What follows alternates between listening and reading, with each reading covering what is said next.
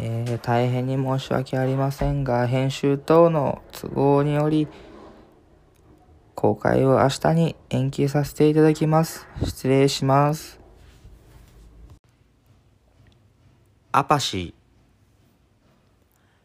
ここまでに描いた反応には、数日で変化が兆した。非収容者は、ショックの第一段階から第二段階である感動の消滅段階へと移行した。内面がじわじわと死んでいったのだ。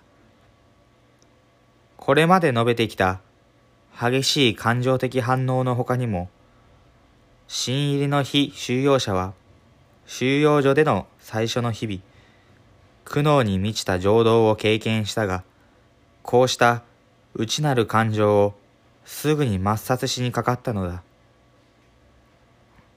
その最たるものが家に残してきた家族に会いたいという思いだ。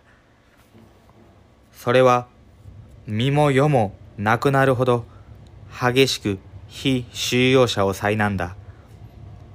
それから嫌悪があった。あらゆる周囲なものに対する嫌悪、非収容者を取り巻く外見的なものがまず、周囲な嫌悪の対象だった。彼は、大方の仲間と同じように、ボロの押し着せを着せられた。かかしの方がよっぽどましだった。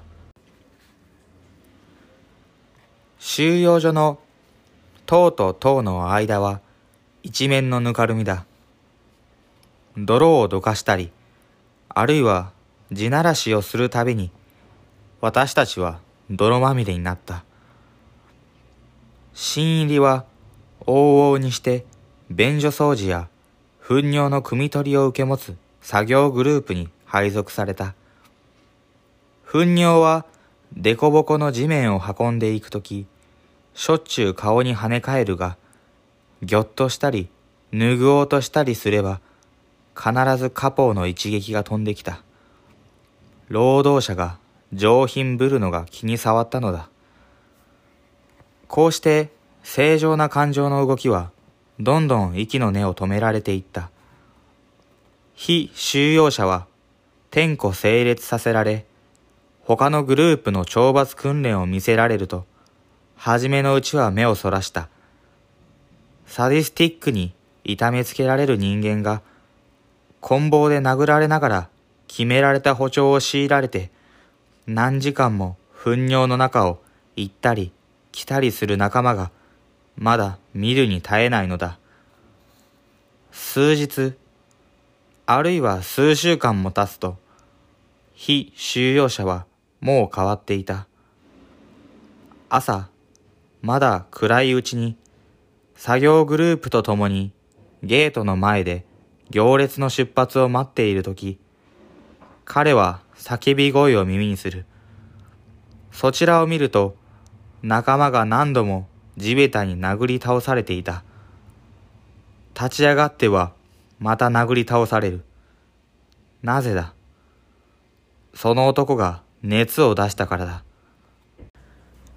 それが、夕べのことだったので、期限内に診療所で熱を処置してもらうことも、病気を報告することもできなかったからだ。そして朝になって諸外労働に出なくて済むよう、病気届を出してもらおうと無駄な試みをしたために、今、罰を受けているのだ。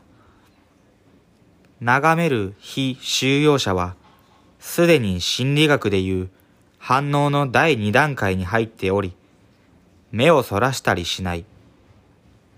無関心に何も感じずに眺めていられる。心にさざ波一つ立てずに。